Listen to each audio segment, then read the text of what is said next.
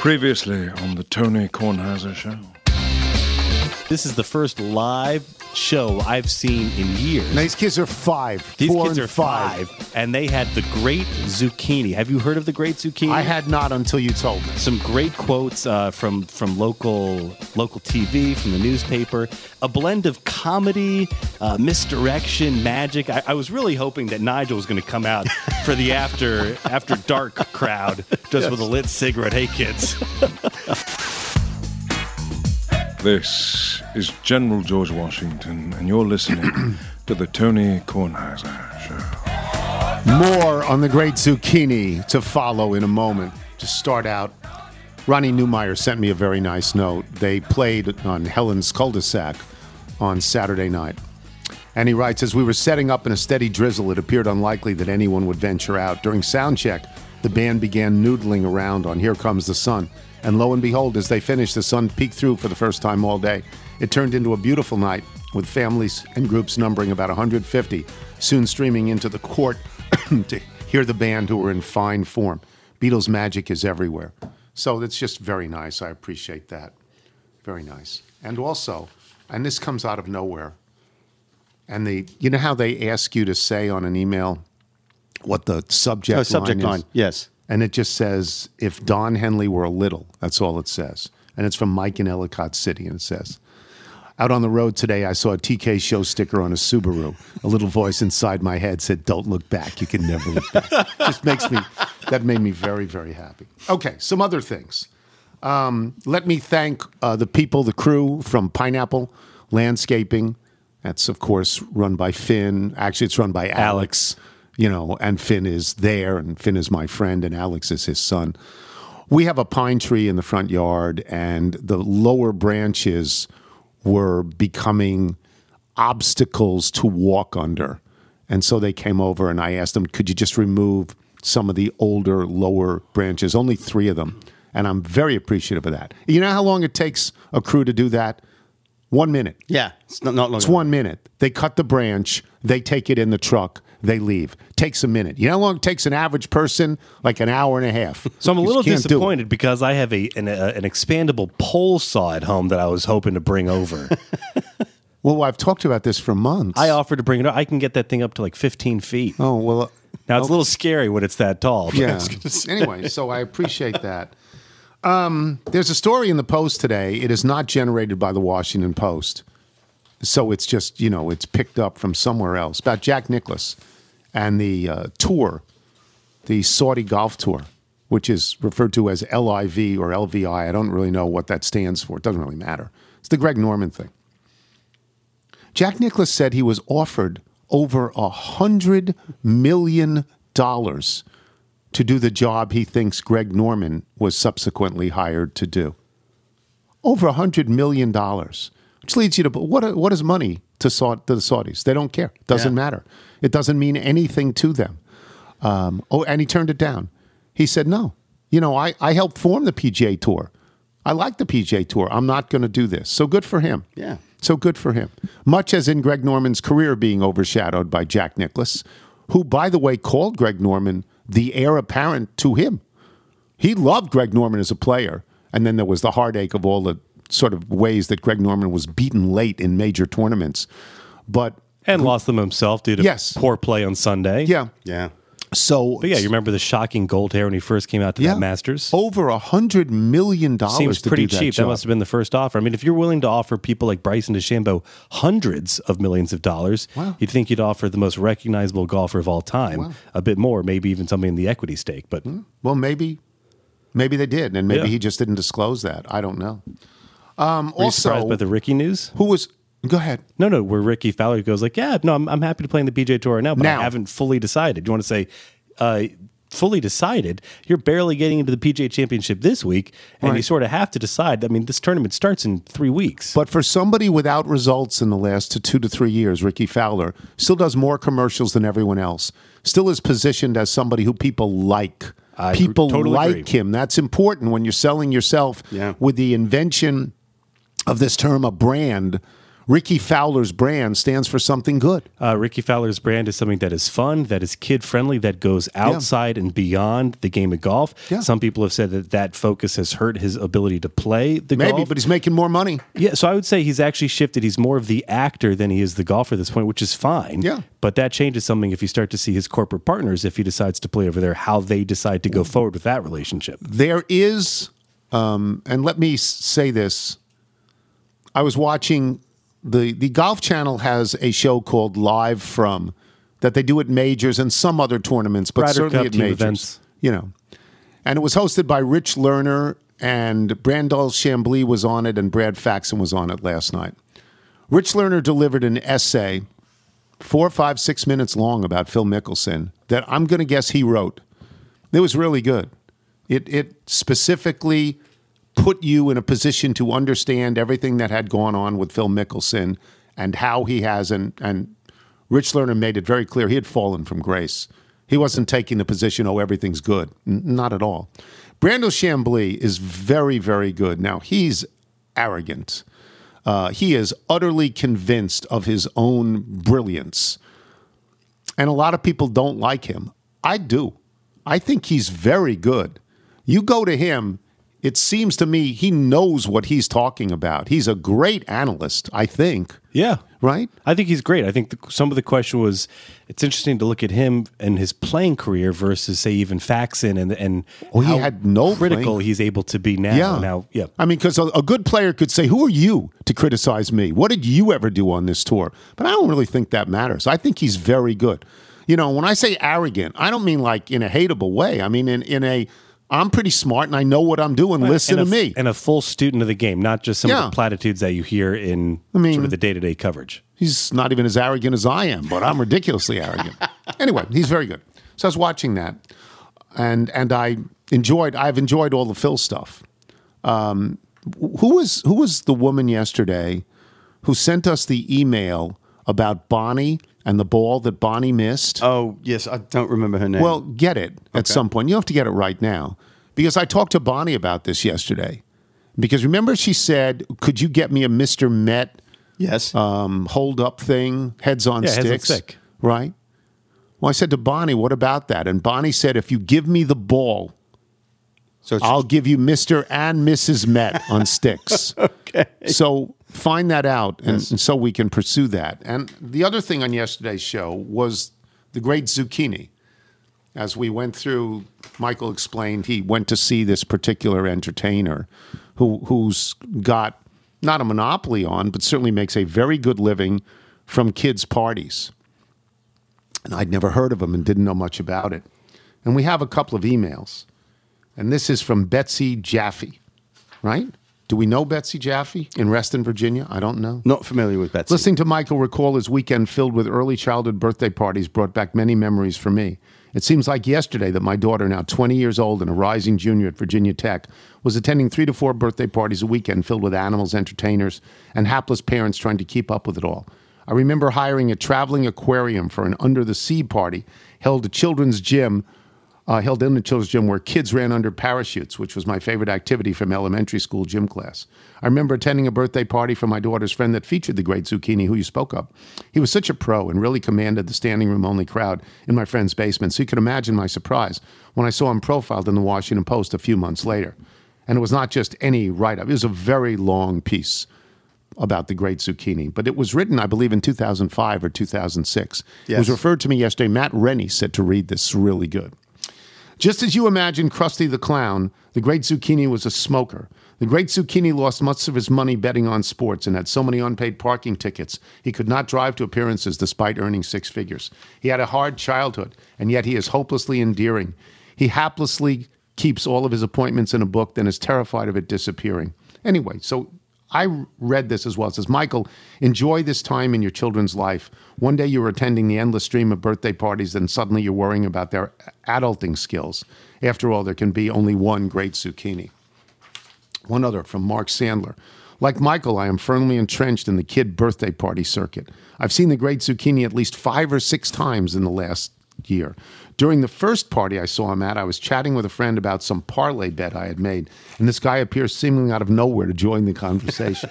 Figuring it was another dad at the party, we proceeded to have a 10 minute conversation about our bets for the week, favorite sports book in Vegas, and so on. All of a sudden, mid sentence, he says, Oh man, it's time to go, and walks right onto the stage to start the show. I'd be lying if I said I wasn't a little disappointed that he wasn't dressed like a zucchini, but he definitely puts on a great show. And one more from Terry Gans in Longboat Key, Florida. When my son Danny was eight or nine, we had a kid magician from the neighborhood. I can't remember his stage name, but it was David Braun, ably assisted by his brother Gary. I was entertained. The kids were attentive. The cake was good from Giant, and David worked cheap. What else could you want? Call Gary about that. Let's see if that duo is available. yes, book them. Imagine Yes. this when Liz So- goes online and she sees, I guess this is on the Great Zucchini's website. Uh, quote, it was a nice surprise waking up this morning and hearing them talk about me on the Tony Kornheiser show. He heard. So maybe he's a listener. But I will say this. I think there's a that- few openings for July. Do you want to do a do a uh, shared birthday party with the hammer? Yeah. Yeah. 74 and 3. Maybe he can make you disappear. Yeah, that would be great. Um, in the piece, the takeaway, one of the takeaways I had from the piece was a certain amount of embarrassment on the part of the people that hired this guy. You know, because I guess they were spending a bunch of money on a kid's birthday party. You know, I'm the guy who says buy the toaster, skip the dinner, buy the toaster. I mean, this your kid. If you think this is fun for the kids, do it. If you have it, you're not going into debt for this. He's not charging $10,000 an hour. He's not doing that. I don't know what he's charging now, but if you can afford it and he's good and your kids enjoy it, why wouldn't you if you know if you can afford it? Yeah. You know, no one is no one is asking someone who can't find rent money to hire an entertainer for their kid's party, right? Did you you found him to be engaging and wonderful? I right? thought it was a great performance, and, and, just think about the memories. So I remember in this uh, backyard, you hired our gym teacher from Lafayette. Do you remember? Uh, who ran a birthday party with games from school, and we still I don't have remember pictures. anything. We still have pictures of it. I don't know who just you tell- are. having us play tag around the backyard. Yeah. kids remember. Yeah. So I think it's you know I. I Sometimes I mean, money's worth it. Michael, Michael and I were talking before the show, and you used an interesting phrase, "arms race." You know, you want to explain what you mean Well, by that? I- so it, it comes down to this is whether you're doing an addition onto your house, whether you're looking at what, what sort of car is the car du jour at, in your street, your neighborhood, the school, all that. But for me, I look at something like this. I'd rather spend money on the individual or or the performer or the talent rather than say a venue. You know, not to name names, but if you were trying to, you know, uh, book a venue that just shows we got into this Yeah. this place. Yeah. So I mean, if you can do it, and it and it pleases your child, and it pleases you, then do it. And that's the thing you, I mean, you seem to get consistently is that the kids at all these shows just absolutely love it.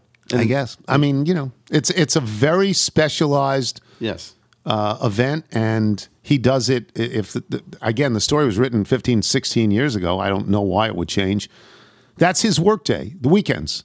Yep. He does three, four parties a day on the weekends, makes a living, and and can do, you know, as we like to say, you can do what you want with the money you earn. Mm-hmm. You can do what you want with it. We'll take a break. Brian Windhorst, when we return, I'm Tony Kornheiser. Check out our new NBA show, Beyond the Arc, part of the CBS Sports Podcast Network, where you can find me, John Gonzalez, NBA insider Bill Reiter, and Ashley Nicole Moss five days a week talking all things NBA. Whether you're looking for insightful discussions, upbeat commentary, breaking news, interviews, or coverage of all the biggest stories in the NBA, our new show is the place to be five days a week. Download and follow Beyond the Arc on Apple Podcasts, Spotify, and wherever you get your favorite podcasts. This is the Tony Kornheiser Show. Tony Kornheiser Show.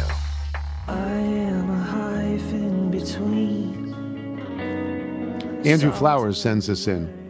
Says, Greetings again to the gang, sending you a second submission from the band Levy. When I made the Don McLean reference in my last email to help with the band's pronunciation, I didn't realize there was a history. Yeah. A little bit. I'm a millennial little who picked up the show when it went to podcast, so it takes the 21st telling of a story for me to catch up on tales many littles could recite themselves. But don't worry, Flutie Game, Coffee, Ice Cream, the Moon, I've got those. Did you say? Did, did you see the moon last night? So Full the moon, the moon uh, makes its appearance a little after the boys go to bed, and you have multiple shades drawn in their rooms. Okay, so I saw it. Yeah, it's lovely. Uh, this is from the new EP called Berry. This is called Contradictions. We'll play them twice. On Thursday, May 26th, they'll be at the new Brooklyn, New Brookland, not Brooklyn, Brookland Tavern uh, in the land of the in laws, South Carolina. Fair warning, we tuned up the guitars for this one. This is called Contradictions. and as I say, it plays in Brian Windhorst. And the first question for Brian, I guess, is no haircut today. like, you're okay No. today? No haircut? No haircut, and can can I, how long can I go? Can I make it to the end of the finals? We're all waiting to see. Is there a line on that? Is like, is it a make it rain line with the girl from DraftKings? You know, is there a line on how long you can go? What's the over under?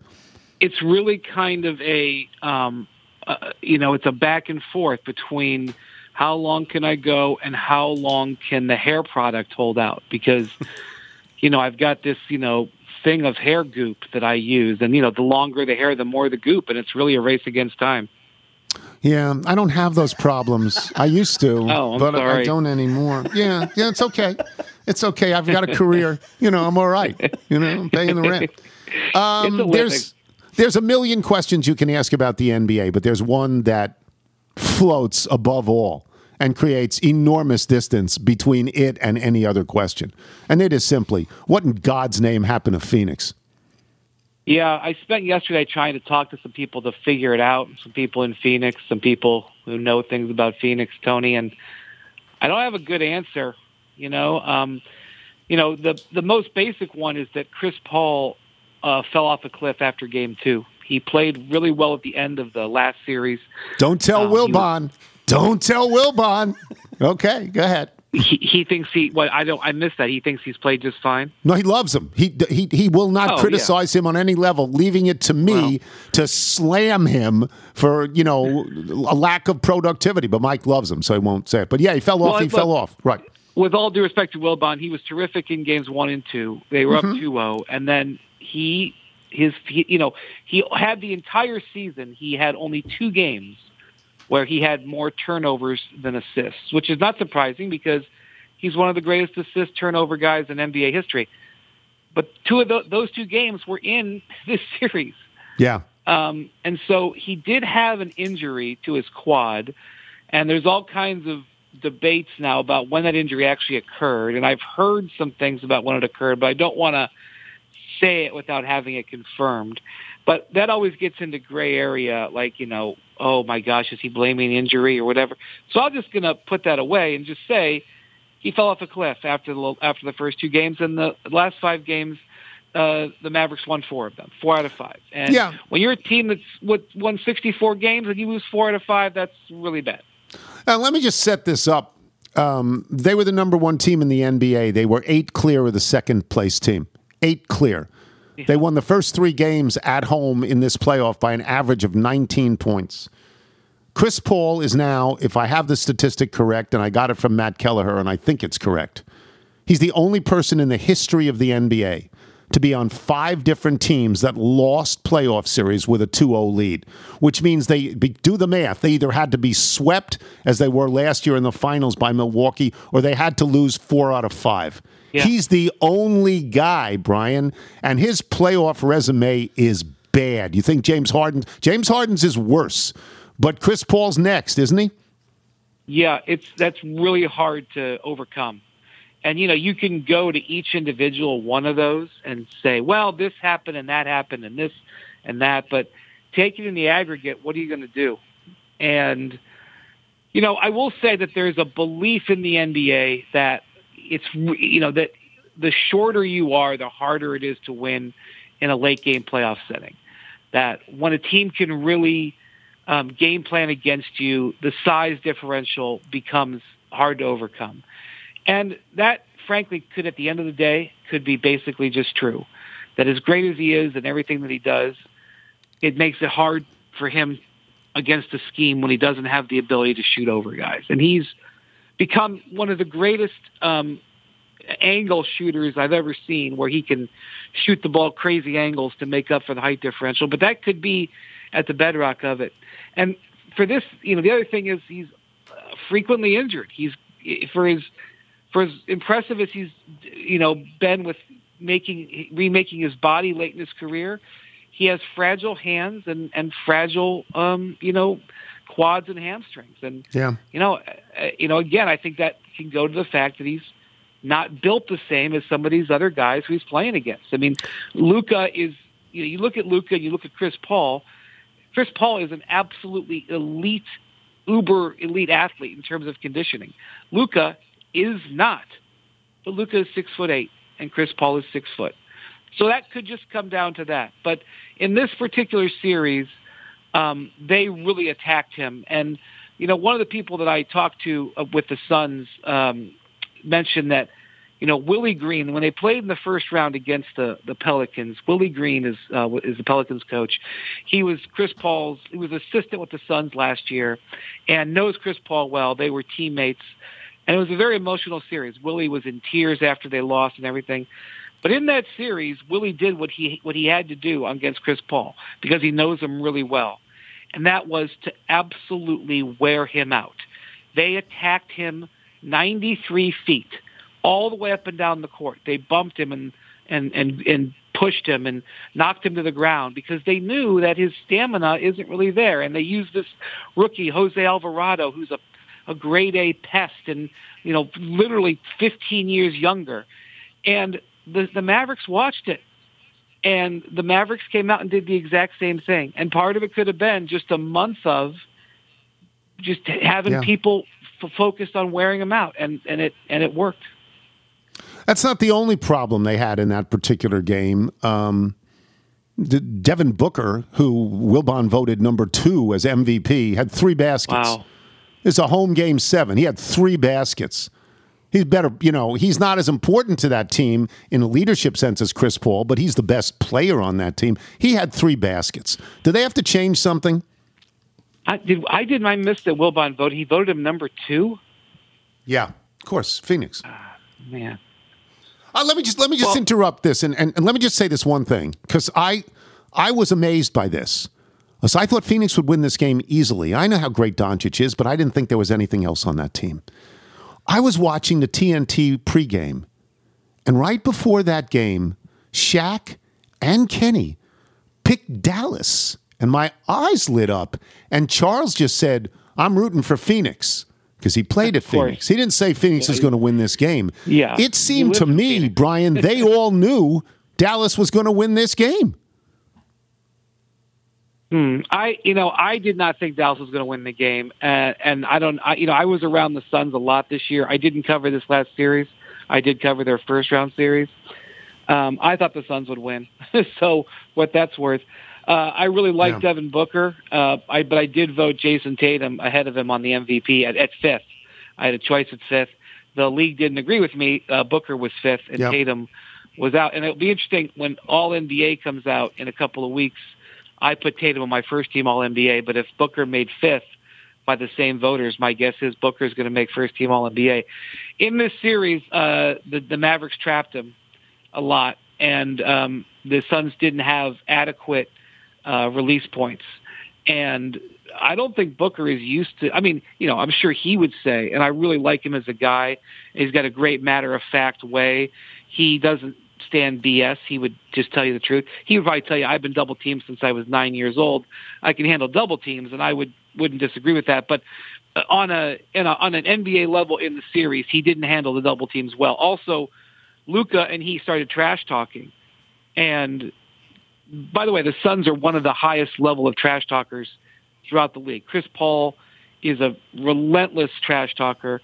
Booker is a big time trash talker, and Luka is not. Uh, uh, he's here for it. He, he doesn't mind trash talking and dealing with it, and so he engaged with Booker, and then had two elite games in Game Six and Seven, and Booker uh, got overwhelmed. So Booker, while I really respect him as a player and think he's come a long way, he's going to probably have to develop his game a little bit to prepare for those double teams uh, in the future. Yeah, Doncic is a great player. I think people don't understand this. He's been a pro since he's 14 years old in Europe. There's nothing he hasn't seen. There's nothing really he can't handle. He was consistently brilliant. Me personally, I think the Warriors uh, should be favored over Dallas because I just think they have more stuff than Dallas. But let me get to the other side for a second because I tried to make this point the other day.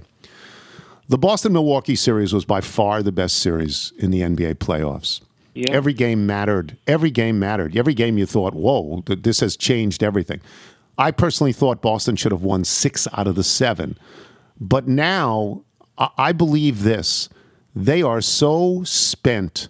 The analogy I made yesterday, Brian, was to the Dodgers Giants five game playoff series last year. When the Dodgers beat the Giants, they were the best two. I believe Milwaukee and Boston, the best two teams in the league. They were the best two teams in baseball. And when the Dodgers beat them, they had nothing left and they lost to the Braves. And they're a better team than the Braves. They had nothing left. I can see Miami winning this, even though I think Boston's a better team. How about you? Yeah, I can. As someone who covered that series and then had to get down to Miami yesterday, uh, I'm pretty tired. I didn't run up and down the court, and to make Yeah. matters worse, um, Robert Williams missed the last four games of the series, and so and basically the, Celtics only have eight guys. Um, and really, really, if you want to be honest with you, he only really wants to play seven. So those, by the way, those seven are really good. But Robert Williams didn't play the last four games, and you could see Al Horford slow down and slow down and slow down. Yeah. And, like he played 35. well. It wasn't, yeah, it wasn't like it, you know, was like a devastating impact. But you know, Al Horford's 35 years old, and you know, he, by the end of the series, he was really moving at a different pace.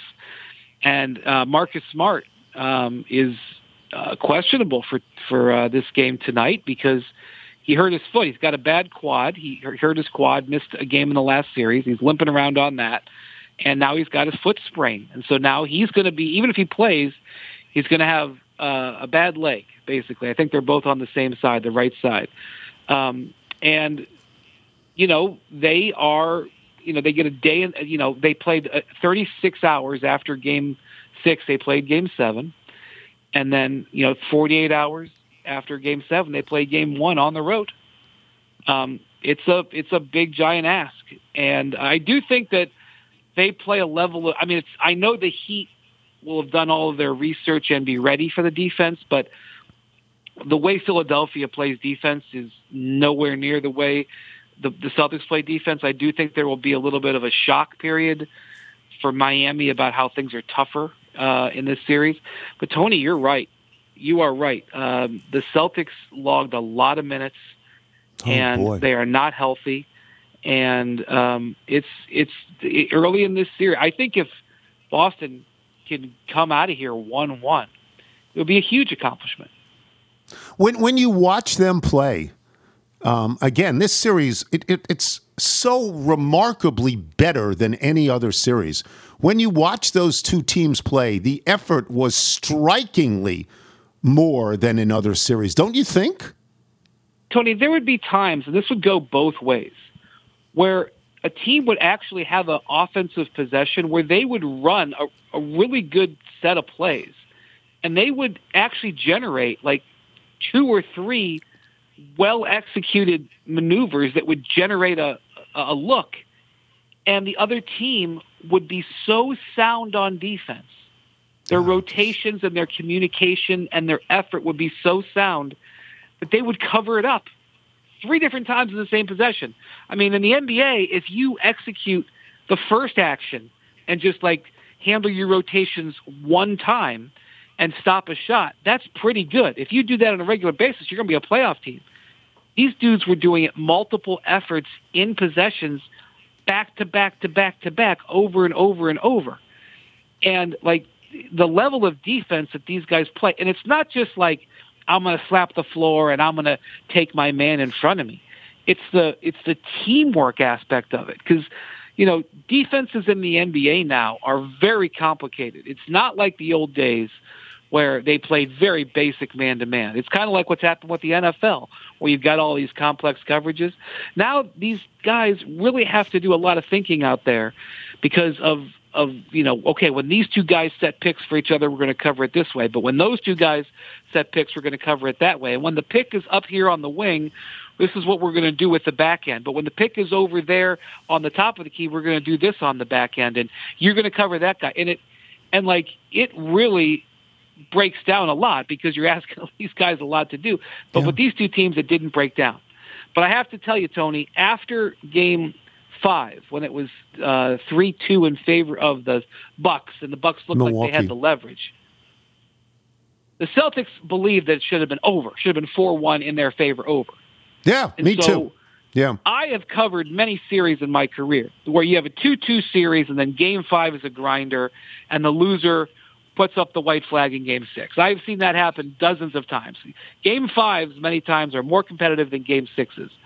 When I got back to Milwaukee for game 6 and the Celtics were facing elimination, everybody I talked to with them was 100% confident they were winning. And it was not rah rah rah. They were like, no, no, we've got, we're in good shape. And it was because the, the Bucks didn't have Khris Middleton. But um, the Celtics, like, yeah, we're, we're, we're going to be fine. And they, and they were, they were right. They were.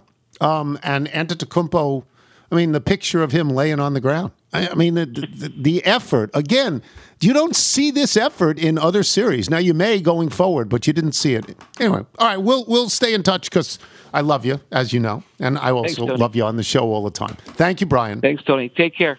Brian Windhorst, who's simply the best. Yes. I mean, there's a lot of really good people, but Brian is appropriately critical.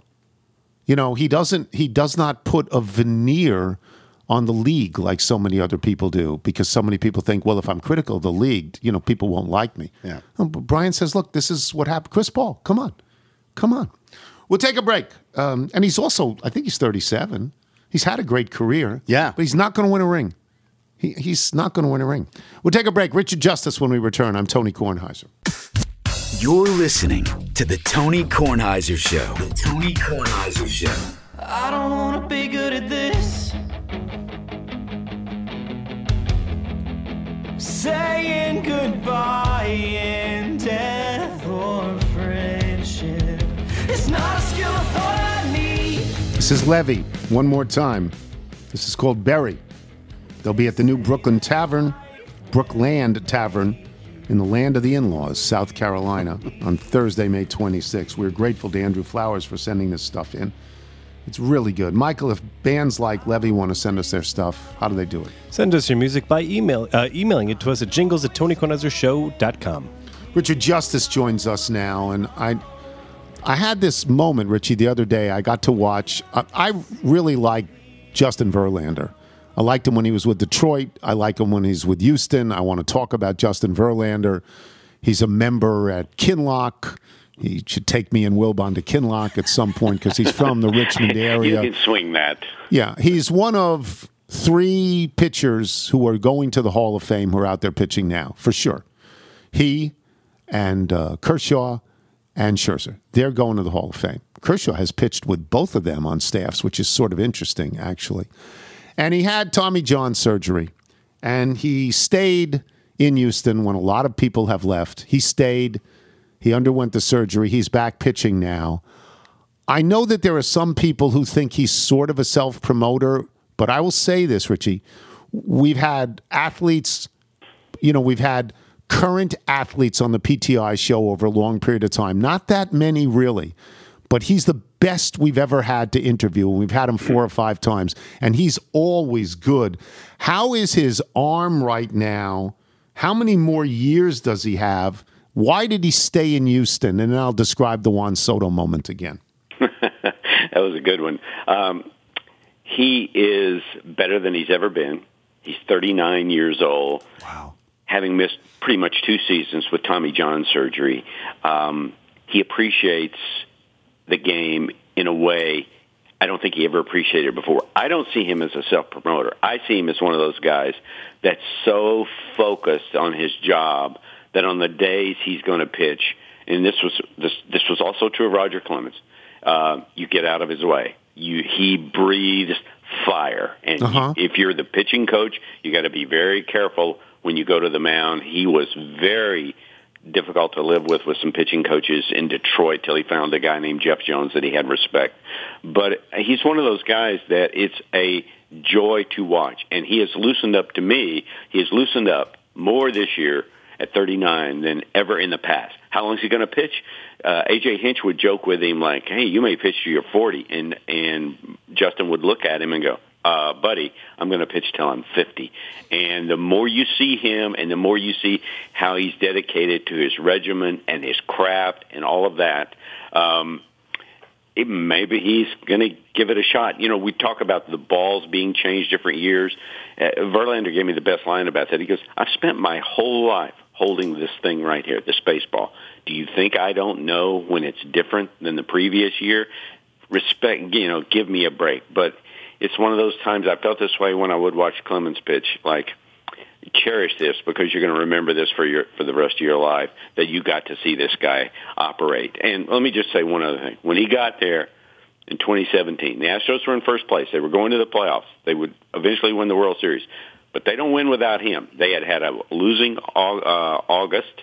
And um, they'd had a losing August, and as Brian McCann, the catcher that year, told me, he says, that guy walked in this room and he changed everything. There are certain guys that expect to go out and win, and their expectations become your expectations. Players will tell you like they care so much, it makes you care more. That's the impact. He's uh, when the, he started 81 games for the Astros, they've won 56 of them, and uh, he's he's helped transform our franchise. He has a great relationship with the owner Jim Crane, who's also an avid golfer. Had a just I think he sold his house at Pebble Beach, but has another course in Florida, and um, that's their bond. Did he stay in Houston because he likes Jim Crane? Because a lot I of people that left. was the biggest reason, but I also think the family was comfortable there. Uh, at one point, Justin had a home in Lakeland, Florida, in Los Angeles, and they bought a he he and and, and, and his wife Kate Upton. They bought a home in Houston. I think he just feels comfortable there. You know, that's the thing we sometimes miss in professional athletes. No matter where they are, they can be in the worst market or the best market. To me, athletes tend to like the comfort of being where they are, and he had certainly grown comfortable in in, Yeah. in Houston. Um, he he probably wants 300. I don't know if he can get to 300. I, it, it's just so hard. He's going to have to pitch three full more years to have a chance of getting to Yeah, 300. that's but way this is down there. yeah, but this is an interesting. I remember. I am old enough to remember when John Riggins left for a year. he left football completely, and then he came back. And the great quote is, "I'm bored, I'm broke, and I'm back." well, the second half of his career was greater than his first half, and maybe that year had something to do with it with Riggins. I am not certain, but in Verlander's case, is it possible that Tommy John will extend his career? Oh, no question about it. But I also think it's the type of person he is. They had Scherzer and Verlander together in Detroit. And if you want to talk pitching, if you want to go to the graduate school of pitching, hearing those two guys talk about why they do what they do and how they adjust every year and how they add this and take away this, it is uh, just amazing. They should do, those two guys should do seminars for, for young pitchers uh, about the approach, the mental approach and the physical approach. And I think in Justin's case, the more he's played, the more he's learned. And I think he's also, I think in his younger years, I think, I don't know if he would admit this, he was really hard-headed. You know, I'm going to throw a 100. Mm-hmm. You know, he pitched, he started the All-Star game in Kansas City. I don't remember the year 14, 13, something. And in the first inning, Prince Fielder leans over and goes, Ver, throw a 100 and that's the way he felt. Like I was, I'm going to show off. I don't think he feels uh, the the need to do that anymore. Although he still can. Yeah. Oh, he got the yeah he he got the number high when he was pitching. So the Juan Soto moment is in the bottom of the fifth. He has given up no hits through the first four, but an awful lot of pitches. Right. He gives up a couple of hits in the bottom of the fifth, and Soto comes up. There's two men on. There's two men out. It's two nothing game at that point. And this is, as I said yesterday, this is the price of admission. I mean, you, this guy's going to the Hall of Fame, and the other guy may be going to the Hall of Fame. This is the matchup. th- th- This is worth the money. And Verlander gets him to hit a comeback or soft tap right back to Verlander. Got him. Soto didn't get the ball out of the infield three times against Verlander. I thought there was a certain amount of justice in that because Richie, he's he's going to the Hall of Fame. We don't know about Soto yet, and that was I've got to believe, but maybe I'm wrong. You know the guy. I've got to believe he rose to that moment, and that was going to be his last batter, one way or another. Right? He was coming out. Right, and I don't think Dusty Baker would even think of letting anyone else pitch to Juan Soto. You trust him more than you trust anyone on the staff. And and great Yeah. players. I, I once saw this when uh, Billy Wagner struck out Barry Bonds to end a game on a 100 mile an hour fastball, and Bonds called the Houston clubhouse after the game and said, "Hey, buddy, don't get it below 100." or I'll own you. And what he was telling him was, I, what he was telling him was, I appreciate that at a time when no one's throwing me strikes. It was your best against my best, and this time you won. And I think that's the way great players look at at other matchups against other great players. And I think that was the challenge uh, for Justin. Uh, the, one of the Astros relievers, Hector Neris, said, you know, when you're around the guy every day and you see how he prepares and you see his focus on game day and how he doesn't get rattled by things and he he rises to the moment like facing Juan Soto, it makes you pay more attention to the details of your job.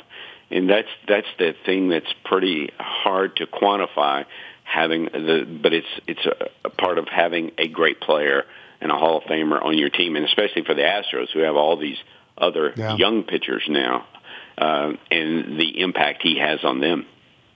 Great talker. He's a great talker. He's a really great talker.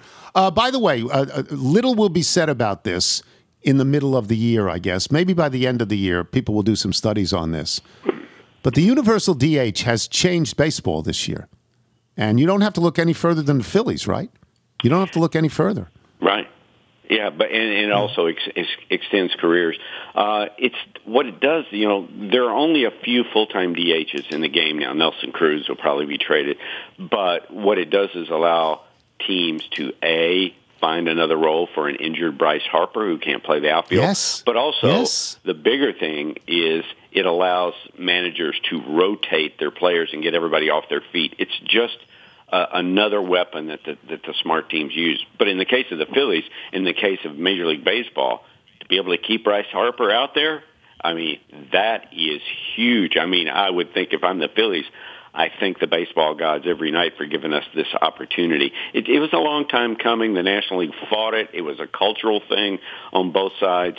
But let's face it, watching pitchers hit when they don't hit anywhere else, it was not much fun. No, I understand that, but I mean, here's uh, you know, you don't have it in the National League. For Bryce Harper's been in the league seven, eight, nine years, right? Right. He never had it. Perfect timing. Never had the opportunity. Now he gets hurt, and now he's banging home runs because he can hit. You know, it, it's a, a a godsend for Philadelphia, I would think. I was going to ask you why the Red Sox are so bad, and then they won last night.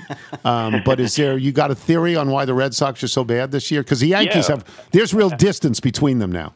Yeah. There, there is real distance between them, and they did spend some money. The Trevor Story signing hasn't worked out, but it's like all of these things; they just don't have enough pitching.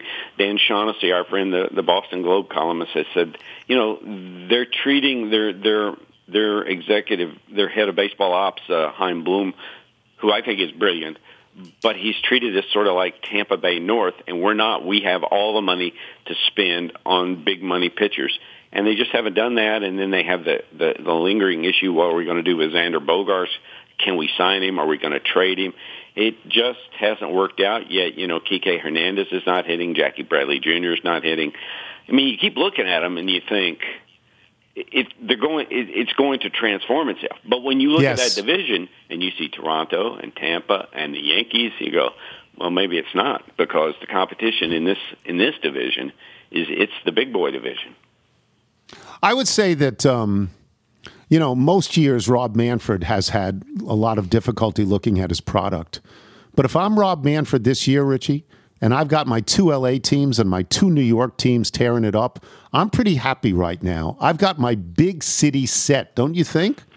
Yeah, Sandy Alderson, who's the president of baseball operations of the Mets, you at one point worked for MLB, and he said, I- "I'm telling you, there are owners in this game who think the best thing for the game is for the Yankees to win every single year." And I said, "I agree. You mean you mean com- contend?" He goes, "No, I mean win the World Series because it raises the level of value for the whole sport. And you just multiply that. The Mets play in arguably the most beautiful ballpark in baseball. The way they've operated the last decade has been, you know, a disgrace.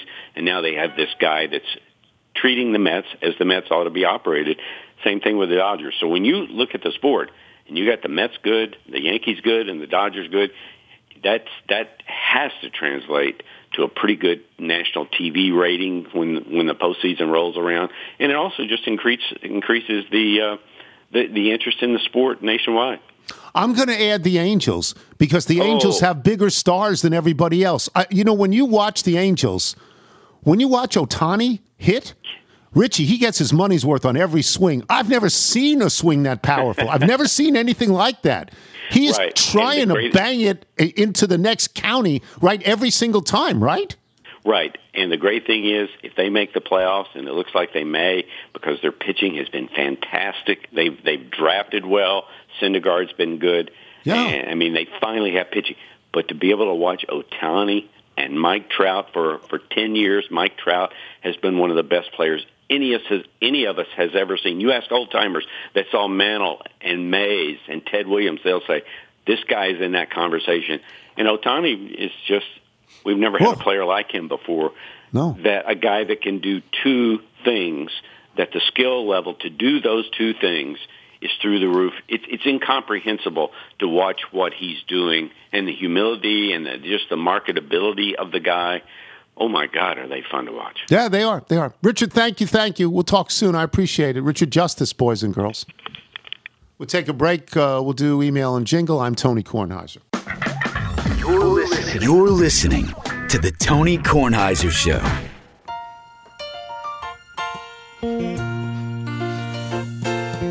Making toast at the beach today takes everything I've got. Toasting a steak in a Proctor Silex, I just don't have a shot. I bought this back in 74. I went online all by myself. I used my Amex card. I bought myself a brand new toaster. It wasn't very hard. But then Bruce Levinson emailed me.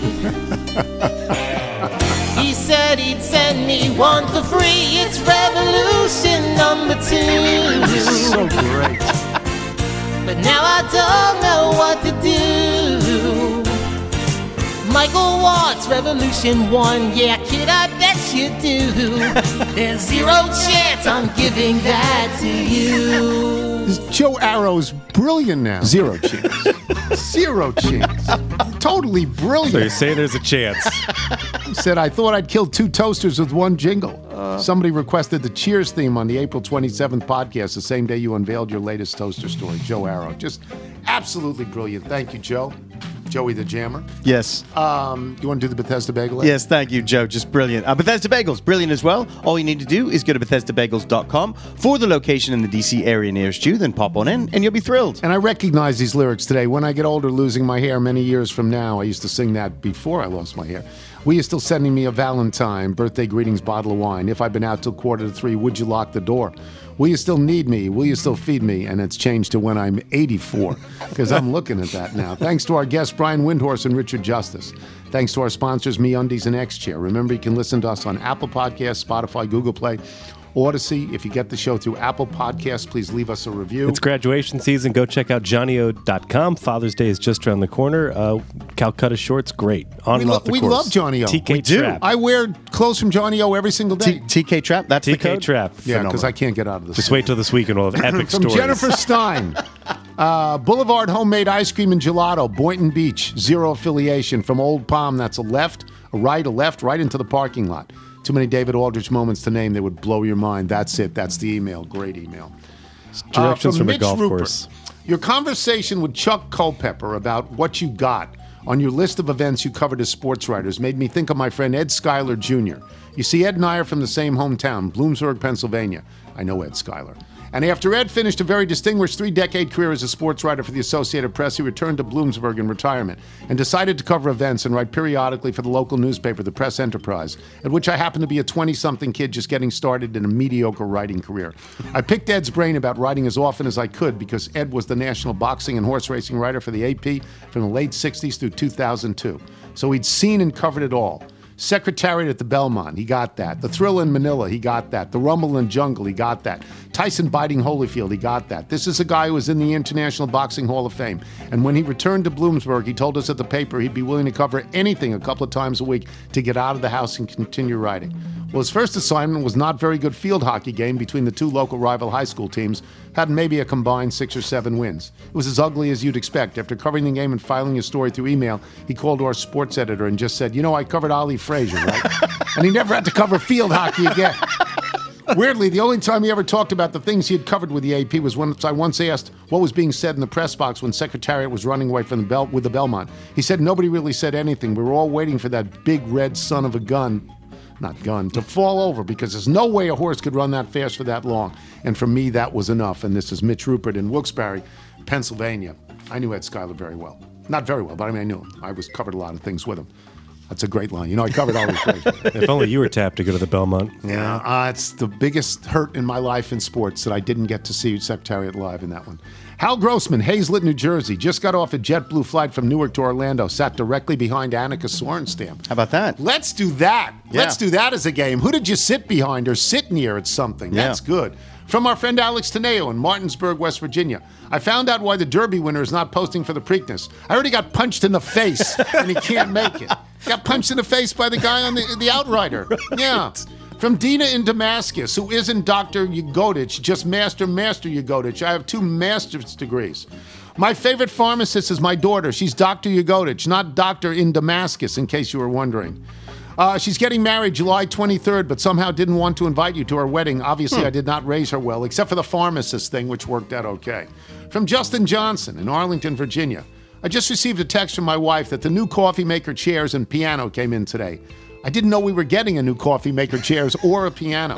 From Mitch McCabe in Allen Park, Michigan. Of course, Steve Kerr was furious with Dillon Brooks after he took out Gary Payton II. You're supposed to use the code, not break the code. That's funny. It's a good point. From Jess in St. Petersburg, Florida. After hearing Dan Burns' great song announcement about opening for The Who, I thought you might, might like to know that Leslie Mendelson also opened for The Who a few dates in April. We saw them at Amalie Arena in Tampa. Does this qualify as a David Aldrich moment? Also, I must confess that I never make sure I'm wearing white when I go out on my bike. If it has ever happened, it was a coincidence. I hope you and Mick can forgive me, and we can indeed. From Ken Vastola, or should I just sign it KV, retired RPI professor and signs Fine Wine Geek. My cousin Alan went to RPI, Rensselaer Polytechnic Institute, also the home of Adam Oates, hockey player. Oh, really? to Oatesy. I'm not a sports writer, so I don't have a long list of historic events like you, but as a lifelong Mets fan, I cherish the day I was in Shea Stadium in 1969 when they clinched the NL East. After the game, we all got to walk on the field. I was in heaven. I was there when they went into first place for the first time. Aside from sports, I was at the March on Washington Jobs and Freedom on August 28, 1963, when Martin Luther King Jr. gave his I Have a Dream speech. Also in 1969, I saw Janis Joplin live at the Fillmore East. The opening act was the Grateful Dead. There are advantages to being old. I've also seen the original Beach Boys and the Kinks live. And in my own field, electrical and computer engineering, I had lunch in Brighton, England with Claude Shannon. He was a genius whose name should be known as well as Albert Einstein. In his master's thesis, he applied basic logic, Boolean algebra, to the analysis of digital circuits, the foundation of all computers and digital devices we use today. Later, he invented information theory, which is the basis of modern data compression and digital communication that the internet is built on. If that doesn't impress you enough, I have 16 outlets in my very small. That is impressive. From Mark Lynch in Canby, Indiana. I saw Dan Driessen hit an inside the park home run at Riverfront. That's what's in my pocket, Sparky. From Rob Lowe, not that Rob Lowe, in North Royalton, Ohio. Can we keep the email section to one silly little game per week? On Monday, we had a little litany of local pharmacies. And on Wednesday, just random announcements from Littles. It's hard to keep up. Anyway, as both a member of the pharmacy profession and the spouse of a pharmacist, I was interested in the conversations about local pharmacies. CVS is nice, and the folks at Walgren are fine, but let's not forget about those pharmacists who work within supermarkets. The Giant Eagle Pharmacy on Royalton Road in North Royalton is very nice with a friendly staff, but the new pharmacy at the Meijer's on Broadview Road in Seven Hills is exquisite. Not only are they nice, but they're fast. That's right, a pharmacy that is fast. It does happen. Anyway, to keep up, I'd like to announce that my middle non masculine child will be graduating from Magnificat uh, High School on May 23rd. Like LeBron, that's coming up. Like LeBron, she'll be taking her talents to South Beach. Unfortunately, the South Beach is on the Ohio River near Xavier University, where she'll be double majoring in English and vocal performance. So, any advice to being an aspiring writer will be appreciated. I would have invited you, Michael, and Nigel, but space is limited and I'm realistic. I have very small advice for people that want to be writers. It's very simple write all the time. Sit in your house and write. Come up with a word and, and just include that word in a sentence. And then, you know, do more sentences and include the word and see what, just write all the time. If you're a singer, you sing all the time. If you're a baseball player, you play baseball all the time. It's write all the time. From Christopher Griffith in Wilmington, Delaware. So we're writing short, not necessarily relevant at all emails now. That's it. That's the email. okay, thank you. Will from Tuscumbia. I don't know where that is. I'm currently listening to someone talk about listening to the show while they were mowing the grass while I am mowing the grass. And now I am sneezing in twos while mowing the grass. Your wife sneezes in twos? Threes. Or threes. Threes. Yep, always about threes. You do it in fives. Isn't that what you said? Fives, tens, whatever. Always the pepper for you. Ken Williams, Birmingham, Alabama. I always sneeze twice. Derek from Akron. I only sneeze in twos, no threes here. Just like Jerry West, baby. That's funny. That's funny. And Derek in Abilene, Kansas. Population 6,500. Bonjour, old sport. I've been to Pittsburgh, but I don't have a favorite pharmacy there. You should get one, Derek. It's important. If you're out on your bike tent, everyone, as always, do wear white. Who's your favorite pitcher? Max Scherzer. What does Max Scherzer do? Phoenix. Who's your favorite batter? Tattoo. Soto. Uh, I am a hyphen between the salt of the earth and the dirt of humanity, and I can't quite catch what it means. The blood in our veins poured out of divinity and glory.